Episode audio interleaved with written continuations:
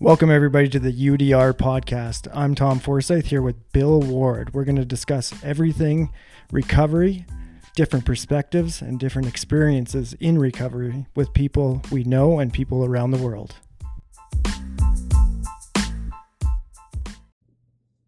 Okay, welcome everybody. Today we have Kory W, and we're here to talk uh, about some more recovery material and uh, you know the struggles in recovery and you know the the path and what we have to do to um, live a free and happy life. Um, I know Bill and Kory had gotten together a while back, and why don't you tell us a little bit about that, Bill? Yeah, I just would like to first welcome Kory to the podcast. Uh, it's good to have you here. Um, we've known each other now for, I'm going to say, pretty close to three years or so. And yeah, we've uh, watched each other grow, and and I and I met him actually at a meeting, and and our friendship started. And I don't know if it was really a friendship; it was it was an acquaintanceship to get to get going with. And uh, and I would hear Kory share, and thought he was on the right track, and and you know, it really inspires me to watch people grow and and do things differently. And from afar, it looked like Kory was growing and he was doing things, and didn't really know him. And we started chatting, and and then we started doing some work together, and it's been just a fucking great, great journey. I've really got a lot of inspiration and and learned a lot myself by working with this man here. And so, Kory, welcome here today. Um, I'd just like to ask you maybe as you started walking your journey to recovery and you got into your your work and what you thought recovery was. I know a lot of people think recovery is like going to meetings and and just the fellowship and, and that type of thing. Could you maybe walk us through the you know the early years of what it was that you thought recovery was and kind of the journey that got you to um, the place that things started really clicking? Yeah. Uh, first of all, thank you, Bill and Tommy, for having you today. And uh, hello to everybody on the podcast. Uh, my journey, when I started off, I was lost.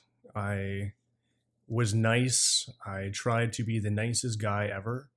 And I didn't realize that I was actually just trying to manipulate everything so that it worked out to the best of my ability as long as I was the top tier guy in the group, I was happy, right? Making everyone else wrong.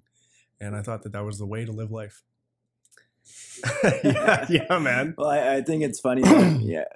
You know, I see it all the time where people think that, uh, you know, a spiritual way of life is just being basically being nice all the time. And, mm. you know, we learn in, in the program that um, being spiritual is basically speaking your truth. And, um, being right with God and you know there, there's a certain process that we have to discover and and put a lot of effort in in order to connect with this higher power. Um, so we can speak our truth and we're not afraid to you know say what we need to say at the time we need to say it. And um, but I, I, think there's a big misconception on what spirituality is um, based on my experience. So what happened um, when when kory came to you bill? What was the what was the deal well, I don't really know what the full deal was. Uh, I know a friend of mine had been chatting with them, unbeknownst to me, about some some six and seven type stuff. I mean, I find a lot of people in the program aren't really up to speed on six and seven. Um, usually, first time through, it's a very short paragraph or two if you're doing six and seven, and it doesn't have a lot of impact in their lives. And I see a lot of people relapse because they actually haven't been humbled enough and willing enough to actually change. And so when Kory and I started working together, he's like, I think his exact words was, I want to learn more about six, six and seven. And I'm like, fucking A, let's do this. So then we we started meeting, we started talking. I think right from the very start, it was kind of like, well, what is God's will? What is step six? What is what are you willing to do? What are you willing to let go? And a lot of these things we can't even see, right? So with Kory and I, we just got started somewhere. And uh, I don't even think we really hit the book right away. We just started to get to know each other. And, uh, you know, I think it's best if I probably let Kory explain what that was like for him because I know for me, I can say that Kory is probably one of the most willing guys I've ever worked with that I've ever seen in the program, willing to do whatever it would take to try to grow and try to change and try to learn. And a lot of his behaviors that he struggled with, they were deeply ingrained, and a lot of them came from his past, and he didn't even know they were there. And we've shone a lot of light there. And this guy's been fucking willing, and it's just been a pleasure. Like, so I don't know, Kory, what was your experience like when we first got together? And you know, let us let us hear some of that. Yeah, thank you, Bill. Um, I had no idea what six and seven were. The steps didn't really make sense to me um, as a whole, right? First, I find out I have these defects of character. So I'm praying all the time about any situation that came up in my four, right? I've got this rigorous inventory, and in my fourth column, I see that it's all my fault, right? And then I do a five and I admit it to another human being. Um, then there was six and seven. I spent an hour by myself, read this tiny paragraph out of the big book, and thought, hey, look at that. I'm done. right? Let's move on. and I started taking these names and putting them into these columns for step eight. And, um, you know, and then taking action in step nines. And little did I know, I started having these um, emotional hangovers all the time in my life, like little things that pissed me off, right? Or I didn't want to go to work, or I slept in, and I would start to pray, right? I, first thing I would do is just go to prayer right? And then I would meditate on it. Like I'm talking like prayer in a bathroom stall, like get on my knees in the bathroom stall and and and pray. And I'm talking like three, four times a day, right? Pray for others. And I thought that's all it took, right? If I just keep up this process of praying all the time, get up in the morning, doing like five, ten minutes of meditating, right? A lot of the time it was guided because I couldn't sit still for more than 30 seconds. And uh, and then I would move into uh, tens, right? If somebody, uh, if I had caused harm, or I was frustrated at someone, or I didn't know how to handle a situation, I was overthinking in my head, I would just call someone and get a direct line to my higher power to give me advice on how to best suit the situation. Uh, what I didn't know in all of this is without six and seven, I was just having emotional hangovers all the time. Mm right? It was like this up and down roller coaster. I was like throwing to the left, throwing to the right, right? Throwing to the wolves. And I thought that this was recovery, right? I thought that if I just pray hard enough, right, and then find somebody to help after, and then go out and do my best of God's will, that uh, this will keep me sober. And this is what it takes. Little did I know, six and seven are in the middle for a reason, right? Six and seven are the glue, right? They make it all come together.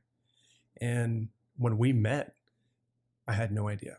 You know, thankfully I met you, right? And I got to know six and seven. And my life has completely transformed, right? Six being the pain of uh, humiliation and suffering, and my character defects will run my life. And I don't even know the actions that I'm capable of doing through these defects of character, right? Like I didn't want to take responsibility for things that I didn't even know I was doing, which was completely blatant in my step four. Right. And then in step seven, being like, man, I don't want to live that way anymore. Right. I need to find a power greater than myself. Right. And anything I do in life has to be surrounded by inviting God in. Right. Otherwise, my defects of character, you know, will take control. Right and I'll do absurd and tragical things.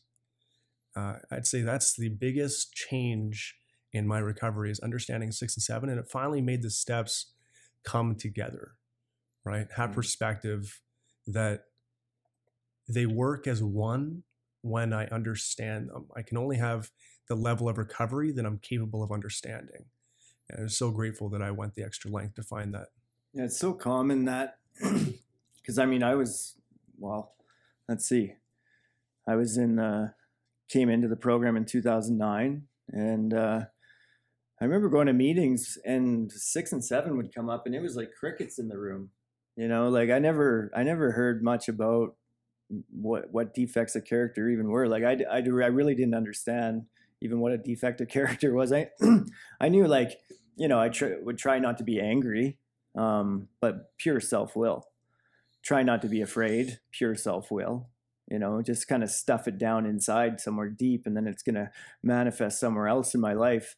Um, but yeah, I mean, for it to really be explained, and I know it's so short in the book, and um, you know, I I think that the twelve and twelve um, elaborates on it so well, and I mean, there, there's a purpose why you know he he felt the need to re- elaborate. I mean, after a couple decades of prayer and meditation and watching guys do the program a certain way, um, you know, I think it became very important that he had to elaborate on some of the steps. Um, basically, like, what has your experience been, Bill, since you've been using your, um, as you dissected the six and seven through the 12 and 12 and bringing it to other, your sponsees and the guys you work with? Like, what kind of changes have you seen around you? Like, I know from just from the meeting we started, you know the people their lives the way they've leveled up because of the understanding of step six and seven yeah a f- couple few podcasts ago tommy when we were with jesse um, you had mentioned well you guys were driven to the book out of pure circumstances right mm-hmm. And typically, when people get into these really tough life situations and they're trying to be in recovery, they reach out to their, their God centered 12 step pillar, their sponsor, and they're saying, I need help. Right. And then the sponsor will usually try to help guide you in the help that you need, um, take you to the book, maybe do some inventory, more prayer meditation. There's some awesome guidance and direction there, right?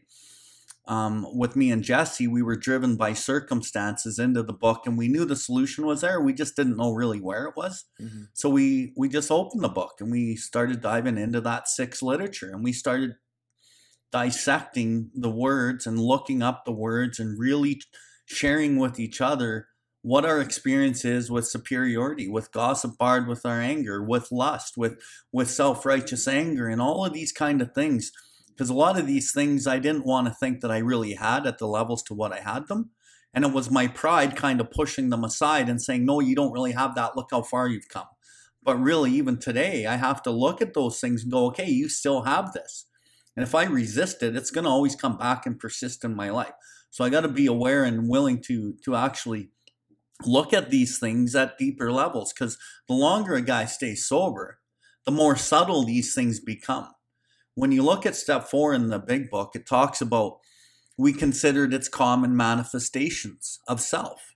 Well, my first run through the steps, it's only the common shit that I'm going to see. And then when you read the first paragraph of step five, it says, we ascertain in a rough way what the basic trouble is. So I'm only looking at the common things and a rough way what the basic trouble is. There's some deeper shit, and over the time, the shit gets more cunning and, and baffling and powerful below the surface.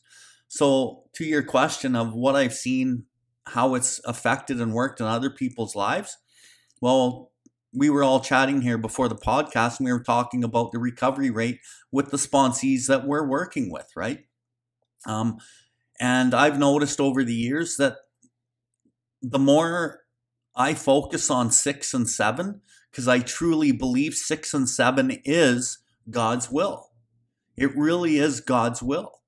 And if I can learn at a high level and be willing to humble myself, like Kory's done and like you've done and I've done, we start learning how to turn these things over. And I've seen massive success with the focus on six and seven. And like two guys are sitting right in fucking front of me, right?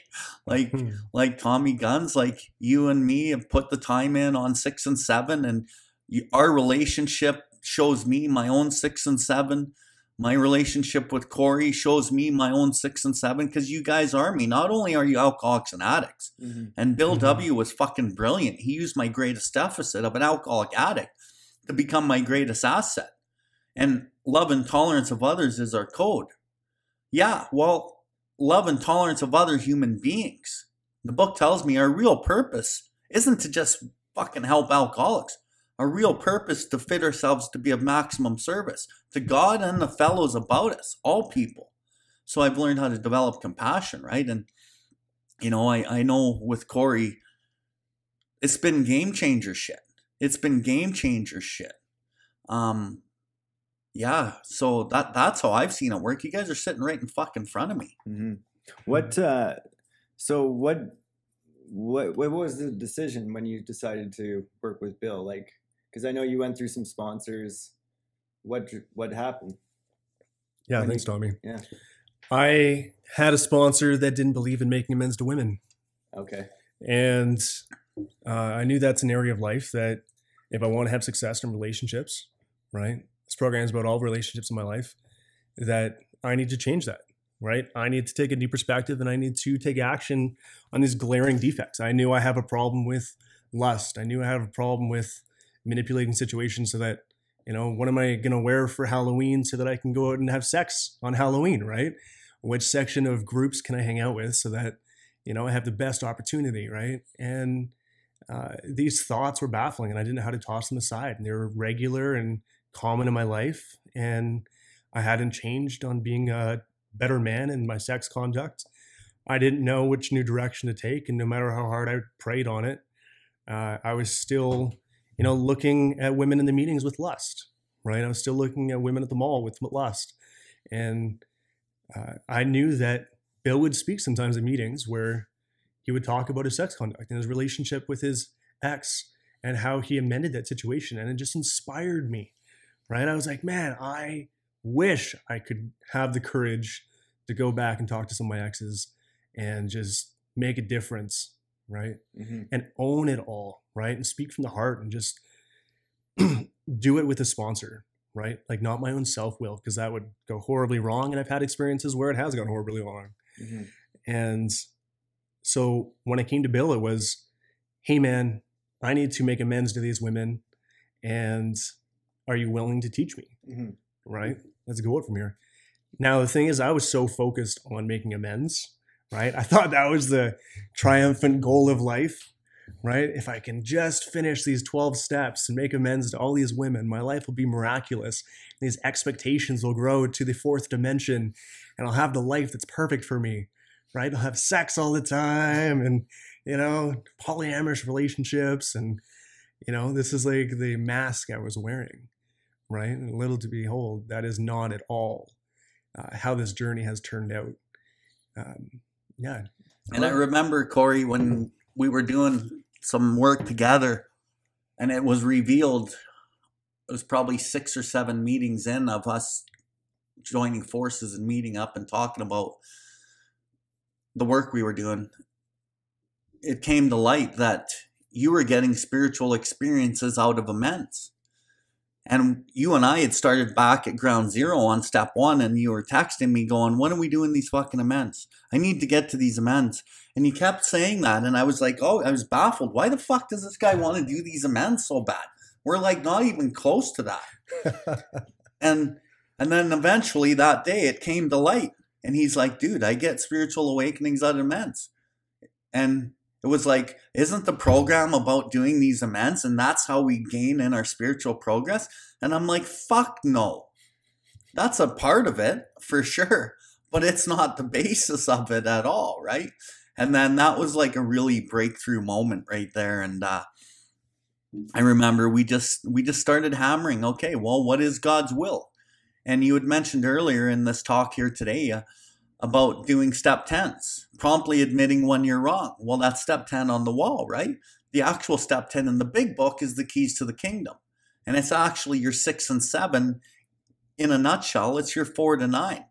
And as we implement that, and through our relationship, you pick up the phone and you do an actual step 10 and you're not making amends to me. You're asking me, you know, what do I do with this current situation? And I'm like, did you go to God? And you're like, yes, I did. I'm like, okay, so what do we do? We try to find out what the issue is. What is Kory using that's not serving him or anybody? And we find what the problem is in itself. It's always motive, right? It's always motive. And we try to find that thing and fucking discard it without regret. Make your amend quickly if you harmed anyone, which you've been great at along the way through this process. And then resolutely turning our thoughts to someone we can help. And above that, even, you take the action and you go find somebody to help, right? And this is the shit that's Mhm. actually leveling, leveling you up. because you're understanding the directions. You're understanding this 12 steps is not individual separate steps. It's like you said, it's all one.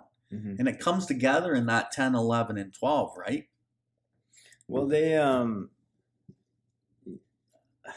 you know, I struggled with with that too because I mean, I always thought that step ten was all about amends, and I, like you mentioned before, I thought step eleven was just prayer and meditation, and you know, step twelve was service. So you know, I would do things like pour coffee, coffee and stuff like that, which is important in the beginning, but Mhm, step twelve is not about pouring coffee. Mhm, but it is um, so important to be able to work with other alcoholics because I believe that I don't really fully understand my six and seven until I start working with other alcoholics because they show me what I need to see about myself.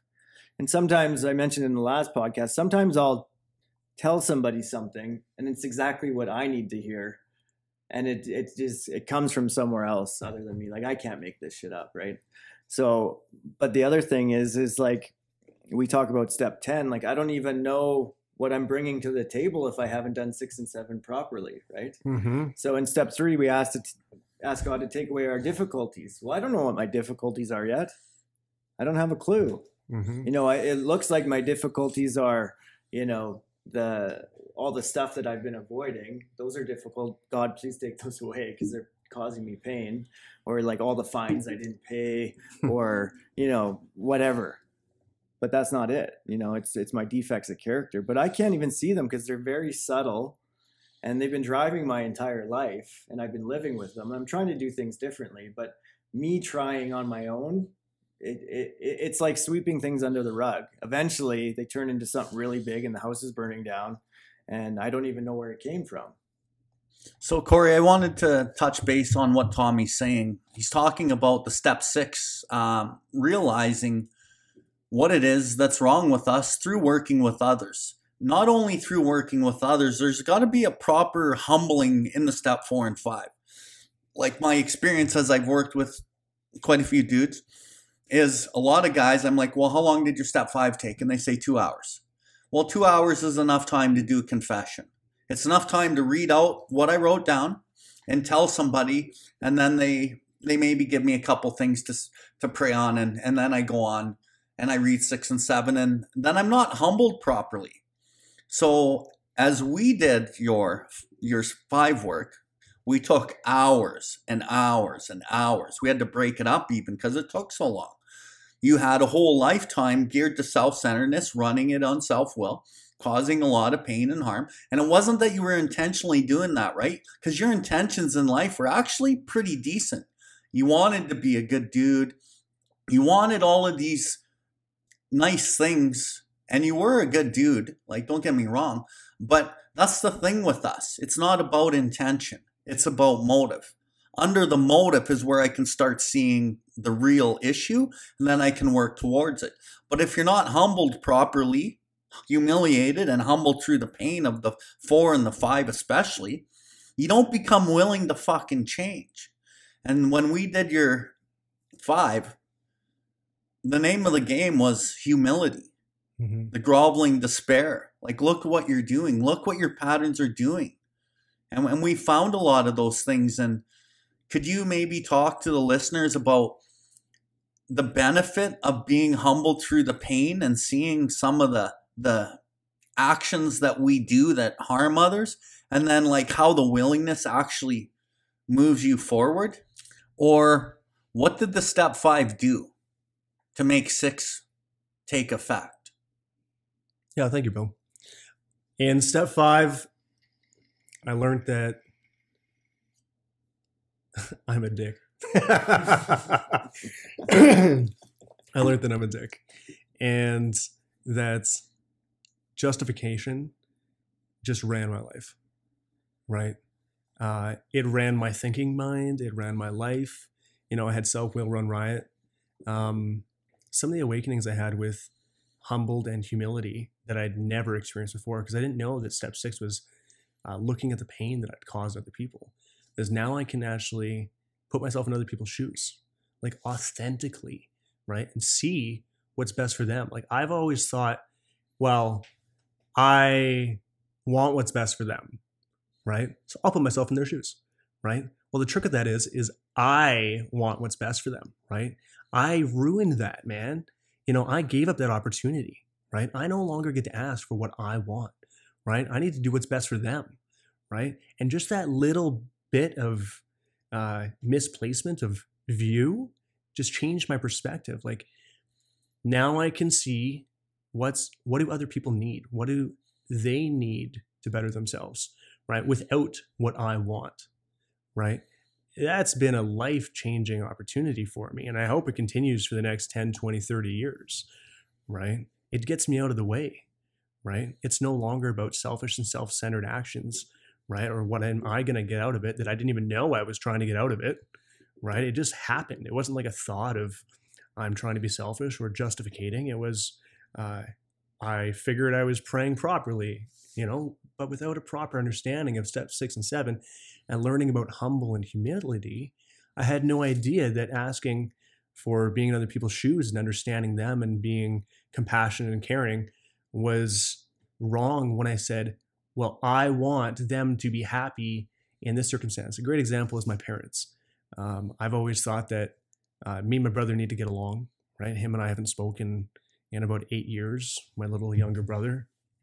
And my parents just want him to get along with me or me to get along with him, right? And I kept saying to myself, God, reveal to me how can me and my brother get along, right? Because I want mom and dad to be happy and I want the relationship at home to be happy. You know, how can I better this?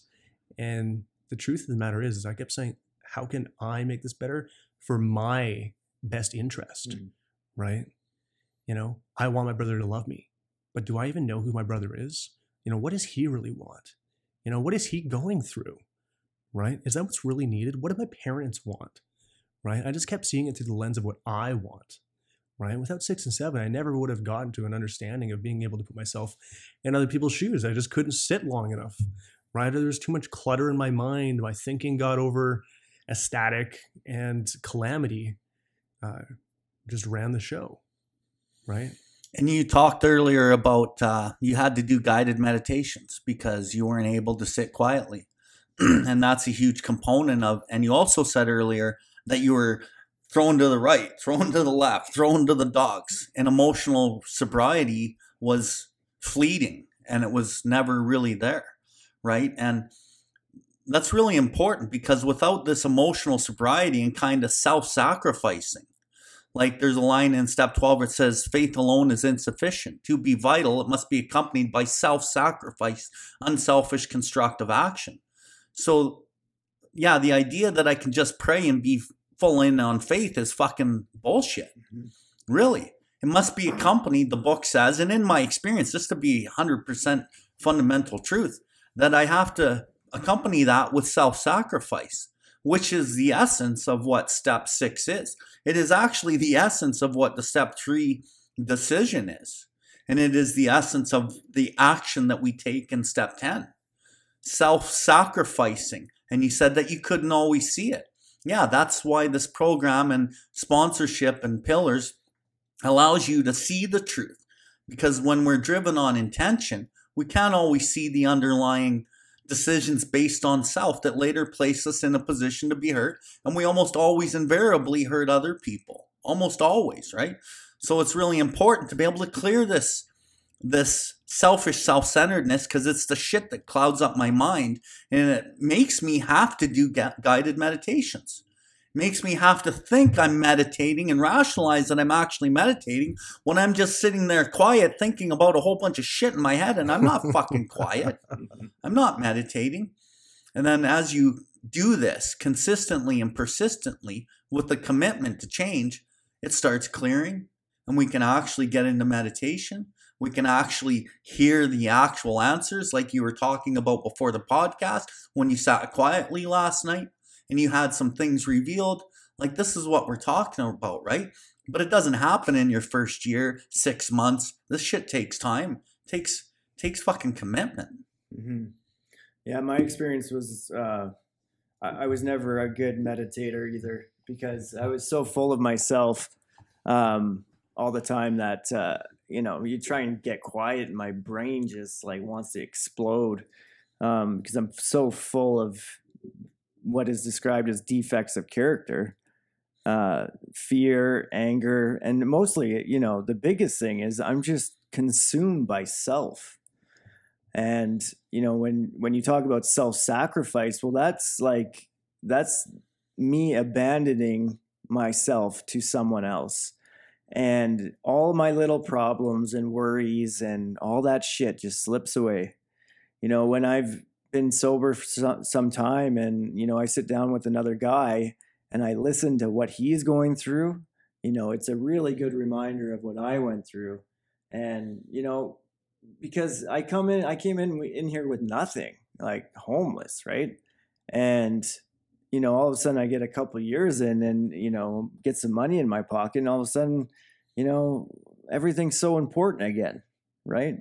But really like I'm I'm just dying inside because I'm spiritually sick and I'm frequently wrong most of the time. And that's why sponsorship was so important because, you know, I come up with all these crazy ideas, judgments, and opinions that I think everybody's doing it wrong and all of a sudden i'm so blocked off like i can't pray and meditate you know, like without this self-searching like and fact finding uh, with a sponsor you know i can never see the truth because i can't see self with self. But if i allow it i'll convince myself of a truth that is so far from reality and i'll run with it. Um, it just makes my life so difficult.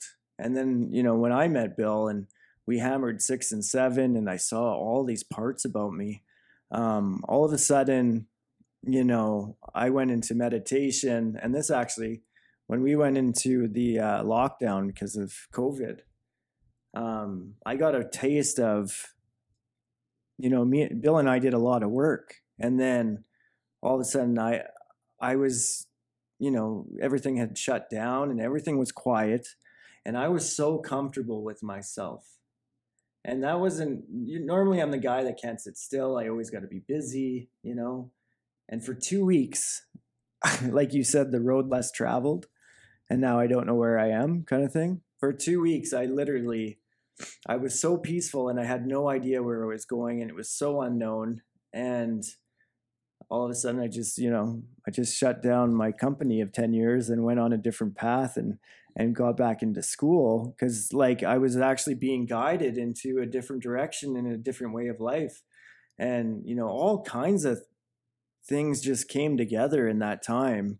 Um, but i never really had a clear goal of what i was doing but i was being directed into a direction that i didn't understand. And everybody around me was like what do you mean? You just quit and going to school? Like you have a company? You have two kids? And like but I just knew that it was going to be okay no matter what because the channel was so clear at the time that you know the, the the truth was just so apparent that I just had to follow it and I and I didn't really know what I was doing and it's still all coming together but like it, it's unreal. Like I had no idea how much of myself was in the way of what I really wanted and who I really was.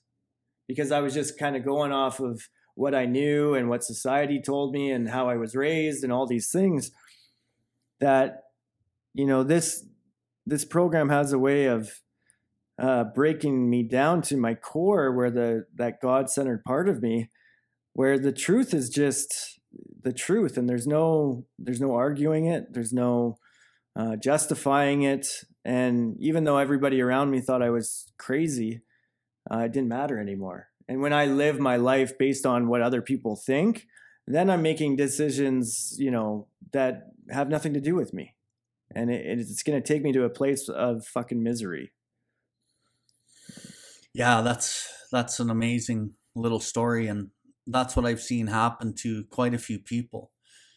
And we started uh, chatting about sponsorship and the benefits of looking across the table and listening to yourself, looking at yourself, talking to yourself. Like to me, I look at all the work that I've done in the program and I always say the 12 steps will give you a lot. It'll change a lot. But the one aspect of the 12th step, working with others, gives me everything. It gives me that IV drip of sanity in all areas of my mm-hmm. life. It allows me to practice every principle, getting out of self into God's will in the moment that I'm doing it. I am totally the farthest thing of away from me because I'm the problem that I can be. And as I work with these people and and Kory, I'm going to ask you about sponsorship and, and the benefits of of what it's done to your life because I know you've been heavy into it, and and I know a lot of your story because we've been connected now for a year and going on a year and a half, and we've talked a lot, and I know that you're always of service and you're you're really doing the deal for real and it shows right? It shows. And uh, what's what's been the benefit of sponsorship in your life or whatever you want to talk about sponsorship? Yeah, thank you. being a sponsor sponsoring um being sponsored just whatever awesome. Thank you. And Tommy, thank you. Man, if it wasn't for sponsorship, I wouldn't be sober today. Mhm. 100%. Easily. Uh, you know, I'm a I'm a retread, right? I've come into these rooms so many times like it's ridiculous, right? If a normal person heard how many times I tried to do this program, right, never got it, they'd be like, "What is wrong with you?" Right? Least that's the opinion I think in my own head. And uh, man, the gifts of sponsorship are everything today. Um, I've never not been working with at least one guy over this time of sobriety. Uh, if it wasn't for all the men that work hard to transform their lives, right? They want to come out of a hopeless state of mind uh, and body. Um, you know, just my hats go off to everyone that's suffering or hurting, because there is a way. There's a way out. Um, some of the gifts, and when COVID happened, like Tommy was saying, I had weeks where I was feeling depressed, right? I didn't know what to do. I'm at home all the time. You know, I got laid off my job. Um, can't go to meetings. Trying to do the Zoom meeting thing, right? Um, you know, people are relapsing left and right. Friends are dying. Like I felt kind of shitty at home, right? But I gotta say, every time I worked with a sponsee, it was like heaven, Mm. absolute heaven. I just got out of myself. I felt great after. I see him trying to change, right? All of a sudden, I see defects about myself, right? And you know things I haven't worked on in a long time. I mean, one of the greatest gifts I get from sponsoring is, you know, I'm trying to work on a lot in my life, right? And they're trying to work a lot on their lives, right? When they're going through their first set of steps, right, or their second set of steps, like there's tons that reveals itself, right? And often what they're going through is something that I need to work on too, right? Plus, a great example, I got a concussion uh, a month and a half ago, right? And I was in a lot of pain, right? I go to the cupboard in my bathroom and there's this bottle of Tylenol, and I told the doctors I'm not going to take anything, right? But I'm like, man, I'm just going to take like six or eight of these Tylenol, right? Not one or two, right? Six or eight of these Tylenol. And I can just get I feel better, Because that's what I do as an addict, right? Yeah. everything overboard. And uh, I go to open the bottle and I open it up. I look in the mirror and I go, what would I tell my sponsee? Mm. You know, if he called me right now, what would I suggest he does? Right? That one moment just saved my life, Mhm. right? Just saved my life, right? I actually didn't, I think I took two Tylenol, right? I took two Tylenol, right? The responsible dosage. Can't get high off that. and uh, yeah, Yeah. I, I think you just explained how even in recovery, you know, we still seek relief, and like this is where the the defects of character come out. I mean, yours was a, you know, you're contemplated taking, you know, four times the amount of Tylenol, which is kind of comical because compared to what we used to do, I mean, Tylenol's fucking whatever. But it, it it just shows that you know you're seeking some kind of relief from something, right? But usually we see it in defects of character where it's like lust, like you mentioned, or fear, you know, where we just like get so full of fear and it drives our life and it makes us angry and we don't know why we're acting the way we're acting. But, you know, I'm afraid that I'm not going to have enough money. I'm afraid that I'm not going to be a good husband. I'm afraid that my, I'm not a good father. And uh, if I let that shit run out, I, like I need relief. I need relief from something. And, um, you know, w- the first rounds of uh, recovery in the program, like I use meetings for relief. That that was the sole purpose of the meeting was a dumping ground so that I could get some sort of relief from my fucking alcoholism and addiction. You know, even though I'm sober, I'm crazy. So I need to go to meetings to get relief. And you know, later I learned that this isn't the point here. You know, my whole purpose is to get connected with God, and bring a message to the meeting for the newcomer. It has nothing to do with my relief. And, you know, once in a while, I think it's okay. You know, you have a rough day, you need some support, you go to a meeting, that's cool. But when I'm relying on meetings to keep me sober, I'm in trouble, right? Mm-hmm. So, Tommy Guns, we're, uh, yeah, relief. We're relief seekers. And, and I don't think this ever ends, which is why I think you know the line in the book it says at a certain point the alcohol alcoholic has no effective mental defense against the first drink you know at a certain point i need that relief mm-hmm. and if i don't seek out god i'll seek it through defects of character mm-hmm. And if I seek it through defects of character long enough, I will eventually succumb to the desire of substance again. And I will put it in my body and I won't have a choice. Why? Because alcoholism is in full effect. Mm-hmm. And and as we understand that part, I also have no effective mental defense against my defects of character. I don't want to be angry. Mm-hmm. I don't want to act in less. I don't want to do a lot of these things. But underneath the surface, I find myself like getting mad. And in the moment where I get mad, it's like, okay, you shouldn't be here. You know, like the book says, I had a feeling I wasn't being any too smart as I start getting angry at you. And then also in the book it says, well, I'm going to stop with with the sixth drink. Well, I'm going to stop with the third fuck you as I give you both barrels. And I say, you know what? I'm going to I'm going to drink for oblivion. Fuck it. I'm just going to get hammered well, now I'm just going to get hammered with anger. Fuck you. And I'm just like, now I'm unloading on you. And it's the same cycle of alcoholism. I just got power out of anger. I, I go into the spree and I emerge remorseful and I swear off. And this is repeated over and over and over. And it's the same exact cycle in the doctor's opinion as we're talking about the substance, but now it's with defects of character, which is why the the idea of God in my life, just the theory of God, isn't enough. It has to come through the pragmatic, practical action of what these steps actually tell me to do. Where are my feet moving? Am I picking up the phone? Am I putting pen to paper?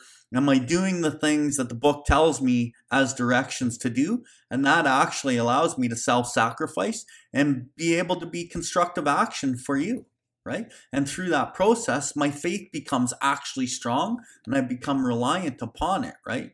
So, you know, and and sponsorship again is probably the biggest catalyst for me in that area. And like I've really strayed away from sponsoring here in the last 4 or 5 months. And I'm still sponsoring, but I'm doing way less. And I feel the emotional effects of that and I don't really know how to manage it because I got a few things happening in my life that are different than you know last 4 years. So I'm trying to ask God for the balance and show me how I can balance all of this stuff without me forcing the balance. Because mm-hmm. left to me forcing it, I'm in fucking trouble, right? so I, I really try to rely on God or the inspiration and direction, but I find myself getting a little bit stuck in self and I get blocked. I got to re-up my my game. Mm-hmm. So I'm going through this like growth period where I don't even know what's going on sometimes. But I think the most important thing, and like I teach the guys that I work with, doesn't matter how you feel; it's a matter of what you're doing. Mm-hmm. So I just keep doing those same things, right? And sponsoring.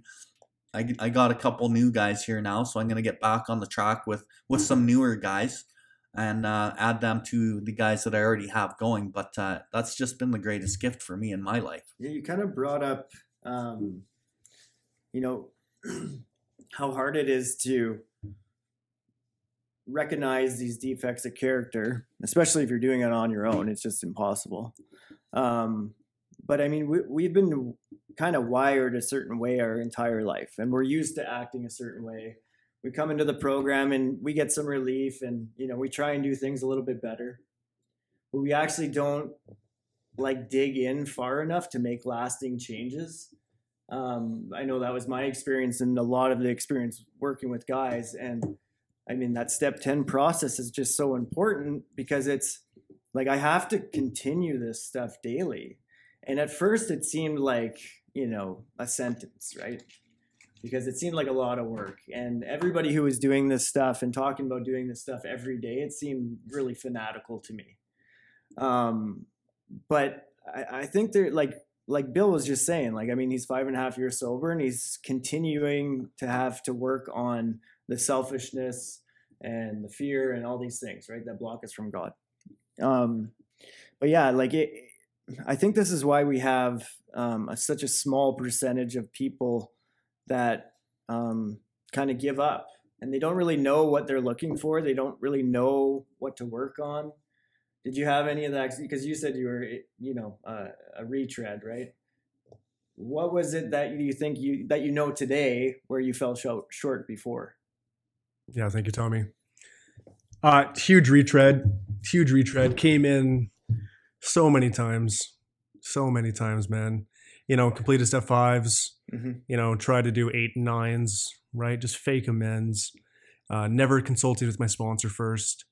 I would try to hit off my list and uh, just not doing it with a sponsor, right? Mm-hmm. I just read the big book, right? Read the steps on the wall and would do my best to go out and tackle this and thought, man, I am being the bigger man. I am challenging, you know, what other people don't challenge. I am doing what other people won't do, right? I am capable of being number one here, right? And let alone I was doing it all off my thinking mind, right? I thought that I was the king shit, you know, and you know, I will tackle all of this and I won't need help from, you know, a God centered pillar, right? Which is the exact opposite of what this program has taught me to be today.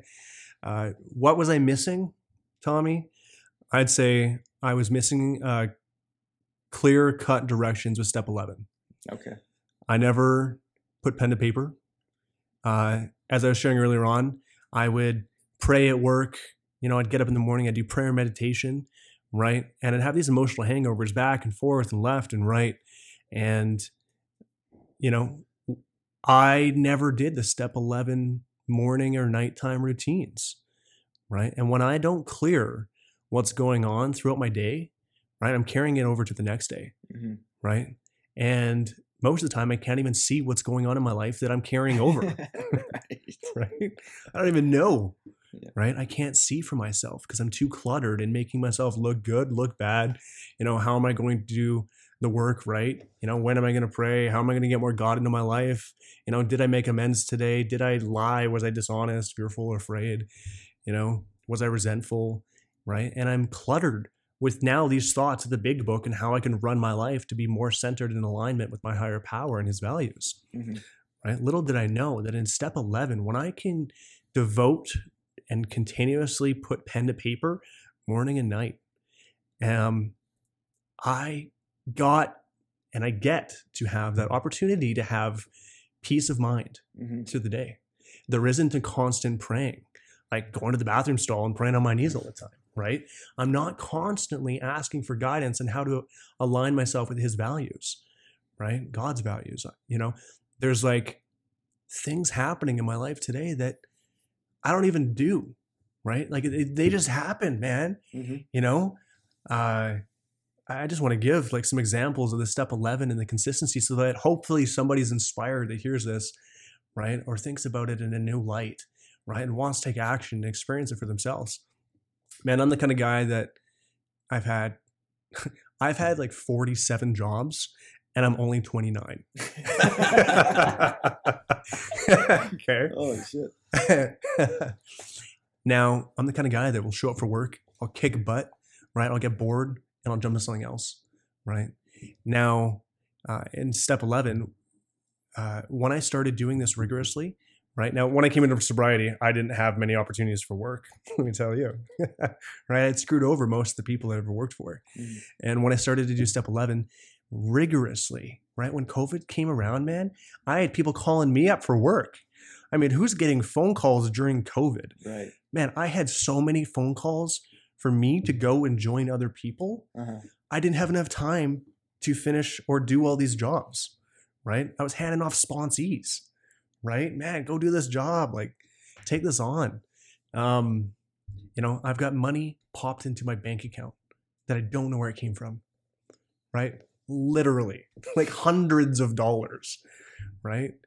Um, and usually in times of need or making a financial amends.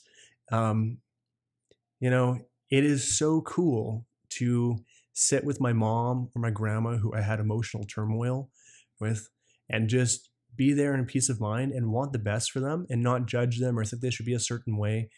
Um, and just be like calm and there's nothing going on in my head and I can feel my toes. Right. and it's peaceful.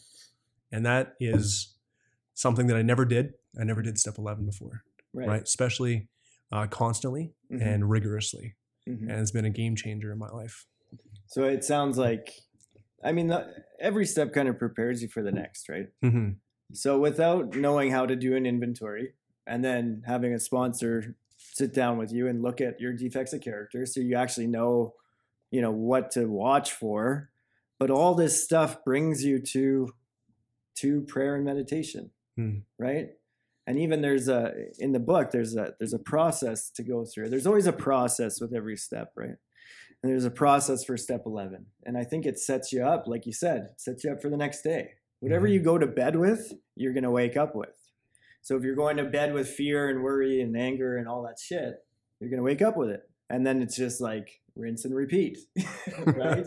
or you can follow the process and go to bed with a clear mind and connected to God and wake up and continue this on and on, right? And then, I mean, life happens and, you know, it's not always easy, you know, rarely. And, uh, but we do have moments of clarity and moments of peace. And this, this is what we're really after. You know, it's not about just quitting drinking and drugs. I mean, that's, that's just a symptom of what we have, right? That, that was my solution to my problem. Well, now my solution has to be much different today. My, my, my, the only solution I found, and I've been through a lot of, I've been through a lot of different programs and a lot of different treatment centers. Um, this is the only one that continues day by day to push me towards clearing the channel to God. And this is something that I avoided like the plague before because I wanted nothing to do with, like, I thought going to meetings for the rest of your life was weak. Hmm. I thought, you know, relying on higher power was weak. And it just didn't make any sense to me. And I knew going to meetings, I saw everybody was kind of happy in the room. But, you know, my judgmental alcoholic mind, you know, I'm comparing my my insides to their outsides. And I'm like, I don't fit in here. Like, but I didn't know that these people were happy and they lived just like I did because I thought, oh no, you know, nobody's really that bad in here. Well, they were bad, but now they're good because they do this work. You know, so I it's it's one of those things. I mean, the desperation needed for this program to get started is is so essential, right? Mm-hmm. Because why else would you come into this these meetings and this program? You know, it just it doesn't make any sense. But if you're desperate enough, you're just going to latch on to whatever you can. And this, if this thing takes, you're going to have an amazing life. Yeah, dude. And, and I like how you guys are touching on the step 11, the prayer meditation and the inventory, right? Because it's mm-hmm. it's a three package deal. there's a line in the step tw- step 11, 12 and 12 that says there's a direct linkage among self-examination, prayer and meditation. So there's a direct linkage. There's there's a connection between all three of them. Then it says when taken separately, we get much relief and benefit. Well, I'm a fucking relief seeker. I always want to benefit from everything. I'm sick of relief and I'm sick of benefit. Then it says, but when they are logically related and interwoven, it makes for the unshakable foundation for life. And that's, I think, the most important part. You know, I got to take this self examination, like you're talking about, Tommy, take it to prayer, and then go into meditation.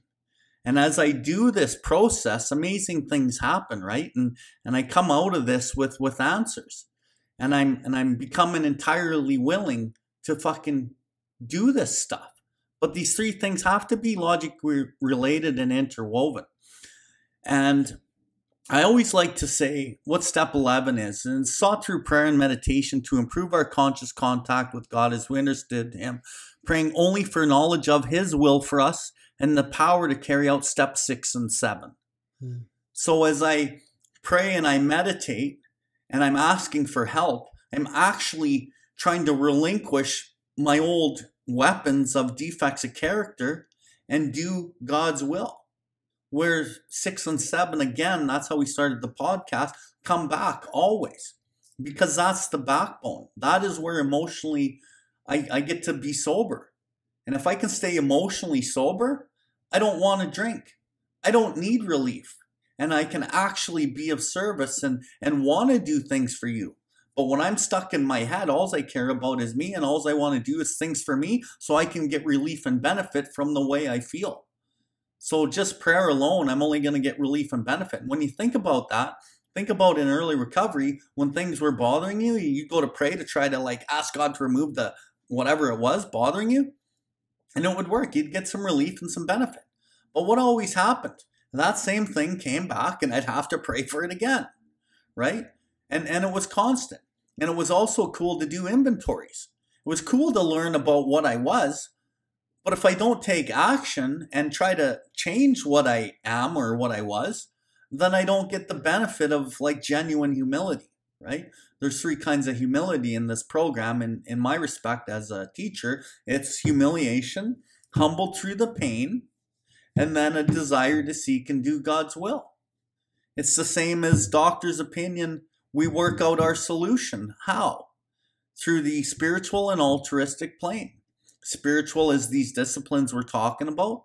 Altruistic means unselfishly devoting oneself to the welfare, happiness, and well being of others. I'm not doing altruism when I start doing the acts of altruism. And Kory, you had alluded to during COVID, you could feel like, holy shit, do I feel great? I'm in fucking heaven after you're done. And that's like to me, that's that mid phase of of altruism. At first I'm doing it because I need to stay uh-huh. alive. I start doing this helping others and praying for people and I'm reluctant and I don't really fucking like the idea, but I'm doing it because I'm I'm so sick of fucking living the way I have and I don't want to die, so I do it anyway. And then you get to that middle phase where you start realizing, holy shit, this shit makes me feel like I'm on cloud nine. And then you feel like shit. What do you do? you find an alcoholic to work with and you feel like you're lifted up again. But then it changes. And I know that it's changed for you, Kory, and I know it's changed for Tommy and for myself. You don't hesitate. There's an opportunity to be of service. Boom, we're there.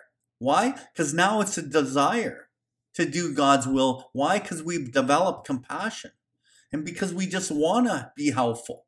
And through that gift, what happens? I get happy. When I just come here to get happy, I always say it's like squeezing a handful of sand and I'm squeezing happiness because that's all I want. But when I open my hand, all the sand's been squeezed out and there's nothing there. But when I do what the book says to be of service to other people, the byproduct is happiness. You talked about peace of mind. The byproduct is peace of mind. The byproduct is this faith that can meet any emergency. The byproduct is true freedom of the human spirit. And humility starts becoming a way of life. And the step seven talks about most of us have even non acquaintance with humility as, as a way of life. But with persistent and consistency to change, these gifts actually come. But they only come through the hard work.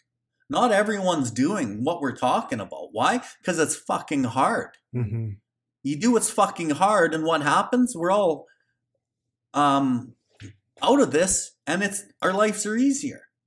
But if we keep doing what's easy, living in resentment, living in selfish, self seeking desires, living in alcoholism essentially and defects, it fucking makes our life hard because it's a long road of unremitting suffering and we think that that's the easy way. It's easy to do that shit. And the result is typically relapse.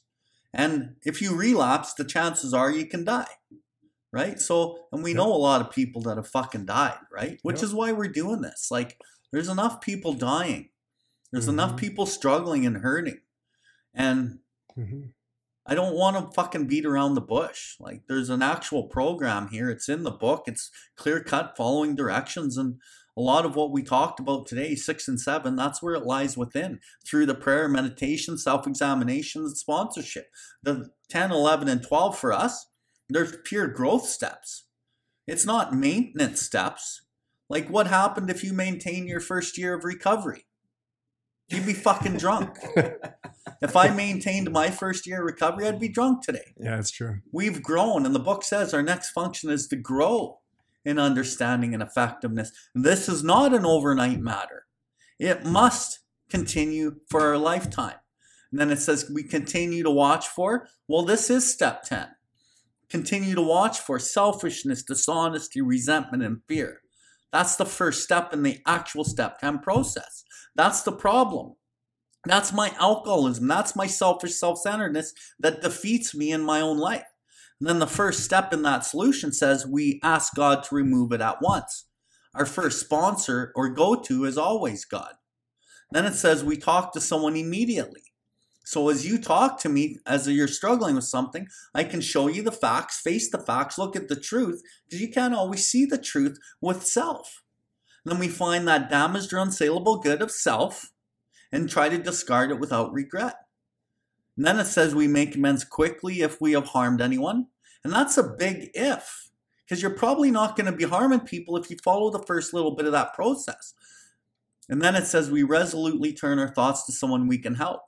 And then we go help somebody, or at least we spend 10 or 20, 30 seconds praying for somebody, maybe the person we're pissed off at, or the person that seemingly harmed us. Yeah, and Bill, I find a lot of the time with guys I'm working with, or just people in the meeting, the question is, how do I turn my thoughts over to someone I can help? Mhm. Right?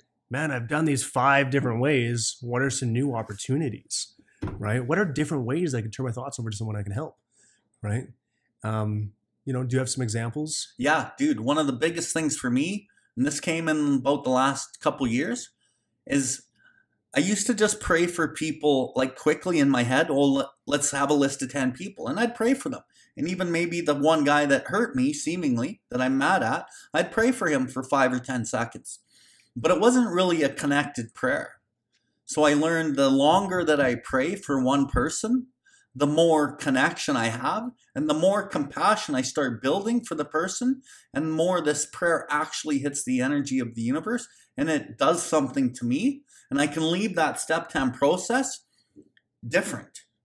So the longer I pray for people, 10, 20 seconds, no, let's go 30, 40 seconds per person. And it's changed my life Yeah. in that area. So I start out with the problem of me always in step 10, and I ended off with the solution of you. And that prayer, the longer the prayer to me has just been gold, bro. Yeah, man.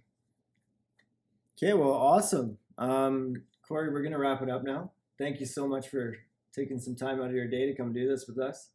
Um, is there anything that you want to wrap it up with? Yeah, thanks, guys. Thanks for having me. Thank you so much for starting this podcast and reaching out to uh, anyone that's willing to learn, trying to grow, trying to upgrade in the program. Uh, thank you for having me today, and I'm so grateful to be here. And uh, just wishing the best for everyone. Thank you. Right on. Thanks, Kory. And Kory, I just want to thank you again for being here and doing what you do and uh, making your life better for you so you can make your life better for others. That's kind of the name of the game here. And uh, just to really, really appreciate both you guys. Thanks. Cool. So I'm going to throw it out there. Anybody listening, if you have anything that you'd like to hear on this podcast or need to learn about, um, please send us an email. And our email is fosdfl at gmail.com. And it stands for Fellowship of the Spirit, Designed for Living. So that's fosdfl at gmail.com. So we'd love to hear from anybody. Um, if you want to hear a topic or you know, just anything. You have uh, some feedback for us, whatever, just shoot us an email. Uh, you can find me at table40.coach on Instagram and uh, table40coach.com. And Bill, where you at? I'm at all platforms at billward.life. Uh, really check me out on Patreon. Um, that would be great. Check me out on YouTube.